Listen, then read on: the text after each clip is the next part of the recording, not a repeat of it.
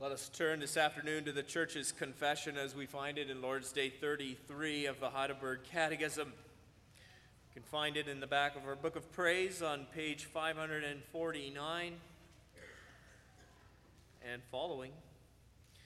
We'll read from Lord's Day 33. Here the church confesses the following What is the true repentance or conversion of man? It is the dying of the old nature and the coming to life of the new. What is the dying of the old nature? It is to grieve with heartfelt sorrow that we have offended God by our sin, and more and more to hate it and flee from it. What is the coming to life of the new nature? It is a heartfelt joy in God through Christ and a love and delight to live according to the will of God in all good works. But what are good works? Only those which are done out of true faith, in accordance with the law of God and to his glory, and not those based on our own opinion or on the precepts of men. So far, the reading of the church's confession. Following the proclamation of God's word, we'll respond in song by singing from Psalm 1, all the stanzas of Psalm 1. Beloved congregation of our Lord Jesus Christ, can you be a Christian if you don't demonstrate it in your life? Can you be a Christian who has experienced the new birth if your life looks no different than it did before, or shows no difference from someone who does not claim to know Jesus Christ and has not been born again? These are questions that we'll give our attention to this afternoon, and they are, of course, very relevant questions that we all should be asking ourselves, giving our consideration and evaluation toward ourselves to see if our lives are demonstrating the marks of true conversion. For we all know that there are some who profess their faith in the church who go on sooner or later to show nothing or next to nothing that resembles authentic Christianity in their lives. But if we don't give any evidence of conversion, then there is real reason to doubt that we are converted. In this regard, the Catechism gives us a helpful description of what evidence one will give and display if they are truly converted. Others around you will not be as able as you to detect that evidence. Not your parents, not your teachers. No amount of meetings or interviews with the elders can detect it with certainty. Not even the highest powered x ray machine, if, if such a tool were ever invented, would ever be able to read it. There's simply no foolproof way to detect true conversion in someone else.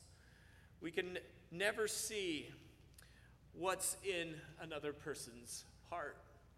But the Catechism says that we can look for signs of true conversion. It's not something that you have to wonder about your whole life. You can know and you must know that you have eternal life. As the Apostle John writes in, in the book of First John, chapter 5, verse 13, I write these things to you so that you may know that you have eternal life. So there are things that we can know about our conversion and ways to judge whether or not it is real. And so I proclaim God's word to you this afternoon under this theme true conversion is unknown unless evidence is shown. We'll see how this involves, first of all, the putting to death of the old nature, and secondly, the coming to life of the new nature. First, we look at the putting to death of the old nature. not only can we know that we are converted, but the Apostle Paul in 1 Thessalonians 1 gives us a picture, a profile of what it looks like to be converted. He writes to the Thessalonians with great confidence that they are Christians. He doesn't question it. He knows that they are Christians. Well, how? Well, we read beginning at verse 4 For we know, brothers, loved by God, that He has chosen you. He brings in election here. Election is a, is a doctrine that, that causes some, perhaps many, to fear over, over the uncertainty of it all, the seeming uncertainty of it. How can I know that God has chosen me? What if I'm not chosen?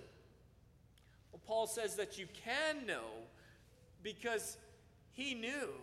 It wasn't a question for him whether they had been chosen. He says he knows this because our gospel came to you not only in word, but also in power and in the Holy Spirit and with full conviction. That was the primary evidence. They had heard the gospel, and the gospel had impacted their lives, it changed them.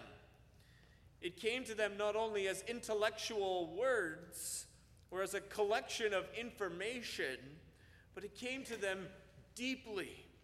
They were convicted of their sin and of God's miraculous and marvelous love in Jesus Christ.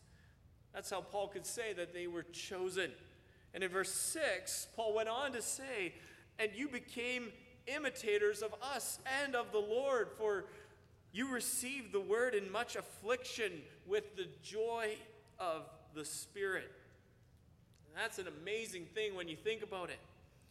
In spite of the opposition around them, in spite of suffering that they had to endure, they welcomed the message of the gospel. Paul is writing to a church much like this one in many ways. And they would have read this letter in a worship service like we're doing this afternoon, and they could reflect on these things. These are things that happened to them and th- things that they had experienced. They could reflect on what God had done for them and in them, as can each of you here. They knew that salvation was not some pie in the sky message, not a cheap, just a cheap thrill. It was a message that came with power, even though it was accompanied by persecution. It may well have been that, that for them, family relationships or, or friendships were, were strained and broken and torn apart because of their coming to faith. Jobs may have been lost. No sacrifice was too big to make for the sake of the love of Christ that they had come to know. How wonderful it was for them to be called out of darkness into the light of Jesus Christ. They experienced joy on account of the word that they heard, Paul tells us. And he knew that it was obviously the work of the Holy Spirit to produce that joy in the midst of suffering. It makes sense when you think about it. For is not one of the fruit of the Spirit love, joy, peace, so on. Joy. That's what happens when the gospel is genuinely received into one's heart. Joy. It's not a burden to serve the Lord, it's joyful. So, this gives us some questions to ask ourselves, such as Do we wonder if we are converted? Well, have we suffered for the sake of Jesus Christ? Do we know the joy that comes from belonging to Jesus Christ? Have I suffered the loss of friends, the loss of anything? Have I faced any scorn that, that demonstrates that God has chosen me. But there's more here in this text in 1 Thessalonians 1. If you look at verse 8, if you have your Bibles open, says, The word of the Lord sounded forth from you in Macedonia and Achaia. But your faith in God has gone forth everywhere, so that we need not say anything, for they themselves report concerning us the kind of reception we had among you. Well, that was another evidence of their faith. They didn't whisper the word in a hushed manner or hide their faith in, in the closet. No, it sounded forth like, like the ringing of a bell. That's the idea behind the word, Paul says, that it sounded forth. And because of their witness, the news about them spread everywhere. What a, what a wonderful evangelism program that didn't cost a dime. Why were others talking about them? Well, not only because they believed something with their heads, but that it was demonstrated with their lives. They lived different lives. Verse 9, they report, they themselves report about how you turned from, from uh, to God from idols to serve the living and true God and to wait for his Son from heaven. What a beautiful verse that is. When we look at that verse, we find that, that we find some there some special insight into what they were saying and, and, and what they were preaching. We hear about the, the one true living God. They were talking about the wages of sin, for they talked about the coming wrath. They talked about the resurrection and about Jesus' return and coming again. All of those ele- elements of the gospel message were not dead or dry doctrines to them, but it was living truth. They couldn't stop talking about it. You want to know what someone loves, just listen to them talk. You cannot help but, but talk about the things that you love, what you love. But not only do we get a sense of, of what they said, but we also get a sense here of, of how they lived. What happens when one is converted? It's not just an, an intellectual agreement. Well, we find that it changes their lives. It changed them in this way. They turned from their idols and turned to God. You see here the power of the new life. This is why the Bible speaks of, of coming to faith as being born again. In John chapter 3, because it's, it's a whole new life that arises. Where idolatry formerly had a grip on them, they turned from their idols and they broke free from their past and, and formed a new allegiance to God, with the God of heaven, or rather, He with them. They turn from idols to serve the living God and to walk with His people. That's what conversion is about. It's a reversal of our life. Whereas we once were going one way, we're now going the other way. The Holy Spirit gives us that awareness and that strength to turn away from our idols. Otherwise, we never would. And by that same Spirit, their hearts became filled with God. Their hearts were filled with the desire to love and obey Him. Their minds were filled with the things of God and they were impressed with the works of God and with the commandments of God. And they found no good outside of Him. Well, as, as we hear about all this this afternoon, do we see the same things happening in our lives? Do we see a break with sin? That is what repentance is all about. God says, Turn from your sin and, and do not continue in your sin. Repentance is more than sorrow or remorse. Repentance means change change of life from going in one direction, now going in the other. It's a breaking from sin, as, as David prays for in Psalm 51. he's praying not only, Lord, forgive me, but also give me a new heart. It is as the Catechism puts it in question and answer 89 as the dying of the old nature and the coming to life of the new.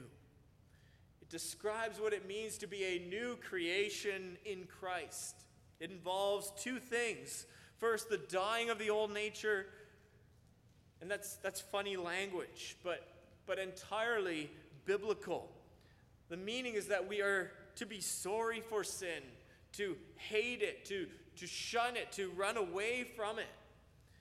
It's more than just crying some tears, it's an inner attitude that is worked out in actions. Being sorry, hating the sin, fleeing from it. In the words of the public profession of faith form, this is what it means to crucify your old nature. Something everyone who professes their faith promises before the Lord to do. Well, children, you know how this works. If someone comes to you and hits you and then says he's sorry, but then five minutes later hits you again and says, I'm sorry. And then five minutes later does the same thing again and says, I'm really sorry. Finally, you'll say to him, Yeah, right, you're sorry. Otherwise, you would change. If someone's really sorry, they'll admit it and they'll recognize how awful it was, what they had done, and they'll stop doing it and they'll change their ways. And that's how it is with Christian sorrow, with Christian sorrow. That's why conversion is spoken about as a complete reversal. Because we were walking in one direction, and now we, we see that that direction is despicable not only to God, but also to ourselves. And so we turn from that way and we begin to walk in a new way. So conversion then is not just a decision that's made once upon a time, as some may understand it. Though it is that, it is also more than that. It's also life change. This dying of, uh, to the old nature and the coming to life of the new nature is therefore a, a continual process. And, and the ING ending on the ends of the words in the catechism, dying and coming to life, highlight that very thing. It's ongoing. This changing has to keep happening. Well, this brings us to our second point, looking at the coming to life of the new nature. What is the coming to life of the new nature? Question and answer 90 explains that for us, saying, It too is continuous.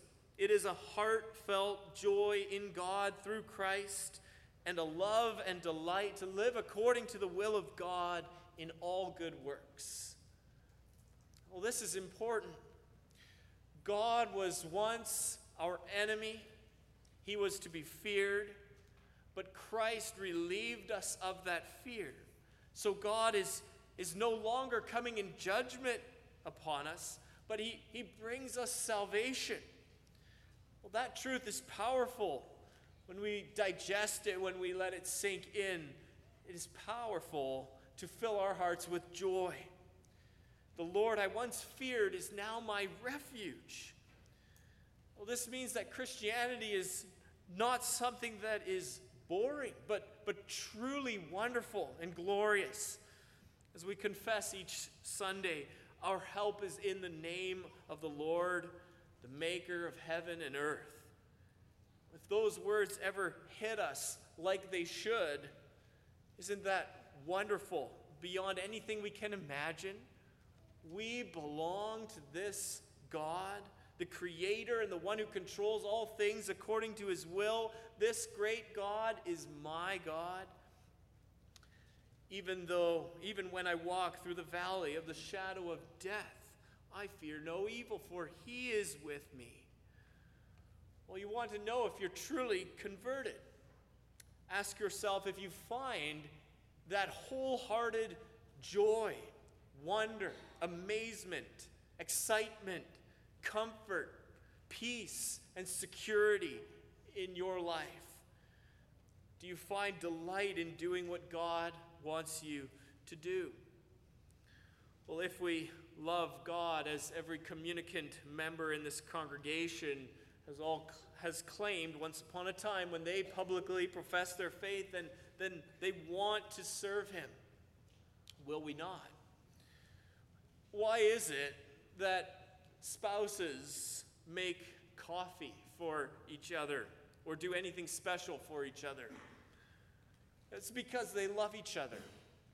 Or why will parents take care of a fussy, crying baby even in the middle of the night when those screams may interrupt a, a good night's sleep? It's because they love that child. Well, Jesus said, If you love me, you will keep my commandments. That's how we know if we love the Lord Jesus. It's not because on one occasion I, I stood up in the front of the church, the, before the congregation, and before the Lord and made promises. It's because I delight to do God's will out of love. What characterizes true conversion is a changed life. When the prodigal son, we read about earlier, came to understand what a despicable son he had been, that wasn't the end of his conversion.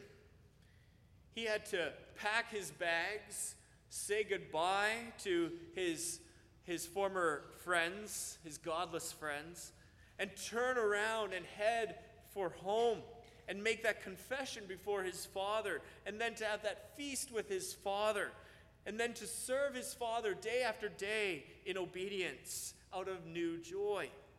His conversion was that whole process, not just a decision, but uh, that process that continued from day one to day two to day three and onwards as he loved his father and served him.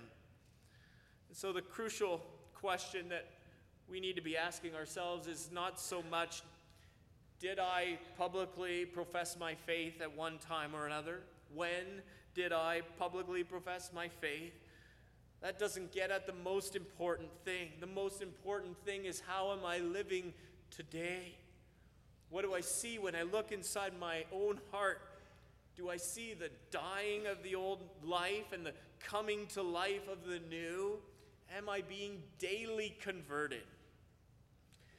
You can see all of this, that it is, from all of this, that it is possible to be a, a member of the church and yet be unconverted. Some of us here may well be in that boat. The church here below is not, is not made up entirely of saved individuals.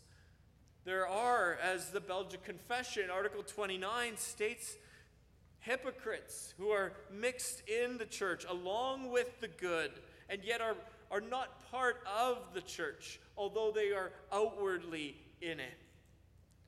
That's a sad fact to realize, but it is something that we ourselves can realize if we see that our life is not changed.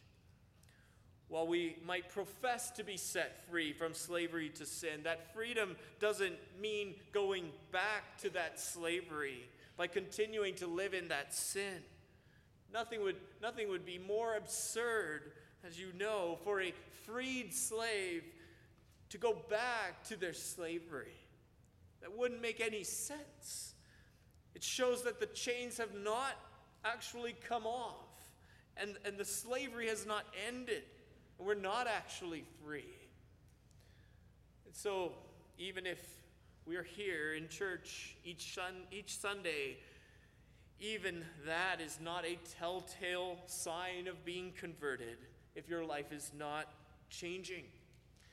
But by God's grace, He has brought you here again this afternoon that you would examine your life and know that you you need to genuinely confess your sins again and again and turn again and again to Jesus Christ and seek his grace and salvation through his sacrifice on the cross. That's what turning to God looks like. And we can see evidence of that in our life. And if we can, then there's assurance in that that we are born again For a true convert will show love for God and the fruit of faith. And by their testimony, by word and deed, they will show that, that there's something different about them. There will be a hunger, there will be an appetite for God's word as spiritual food for your soul. You die to your own strength and you bow before God in prayer and in humility, looking to Him and depending upon His strength. The life of a Christian, then, is not one of ease, it's one of an almost unending battle. Almost unending battle. For the, the old nature doesn't want to give up easily. As one commentator put it, the old man shows a remarkable propensity for resurrection, or a, a, a, remarkable tendency for resurrection. It's like that, that whack a mole game that you sometimes find in, in old arcades, and maybe still exists in, in new arcades, where, where you hit that mole and, and that, that pops up out of the hole, and after you knock it down, another one pops up, or the same one pops up again. That's how it can be in our life as Christians in our battle against sin. And it will be until the day that our Savior returns to put an end to sin. So that's to be expected, brothers and sisters. We're not promised an easy life. What, what's important is that we will indeed be truly sorry for our sin, that it brings us again to look to Christ, our Savior, so that we confess our sin and, and renounce it and see again what God promises us is better. If we live a life of obedience, that it's better by far. Well, when we understand that there is an old nature and a new nature completely opposed to one another and yet both existing within us, then it's no surprise that in our lives we will experience that struggle. If you don't experience that struggle, then the only answer for that is because you're dead or defeated already. But if there is that struggle in your life, then that's an indication that the new nature is coming alive in you. Uh, that there's a daily struggle going on inside of you that you do not want to do what is wrong, but you want to do what is right in God's sight. That's an indication that the Holy Spirit is working in you, dwelling in you, and you are born again. Well, it happens. We've all seen it happen all too often that as soon as one emerges from the gate after making profession of their faith, they, they face plant into the ground, spiritually speaking. That's, that's predictable. The Bible predicts it. And that's why, after one publicly professes their faith, these words from 1 Peter 5 are read at the, at the end of the profession of faith form, which read, After you have suffered a little while. So you're going to suffer, and that suffering may well mean that you will fall. If it could happen to David, and if it could happen to Peter and many others, all others apart from Christ, then how then it could happen to any one of us.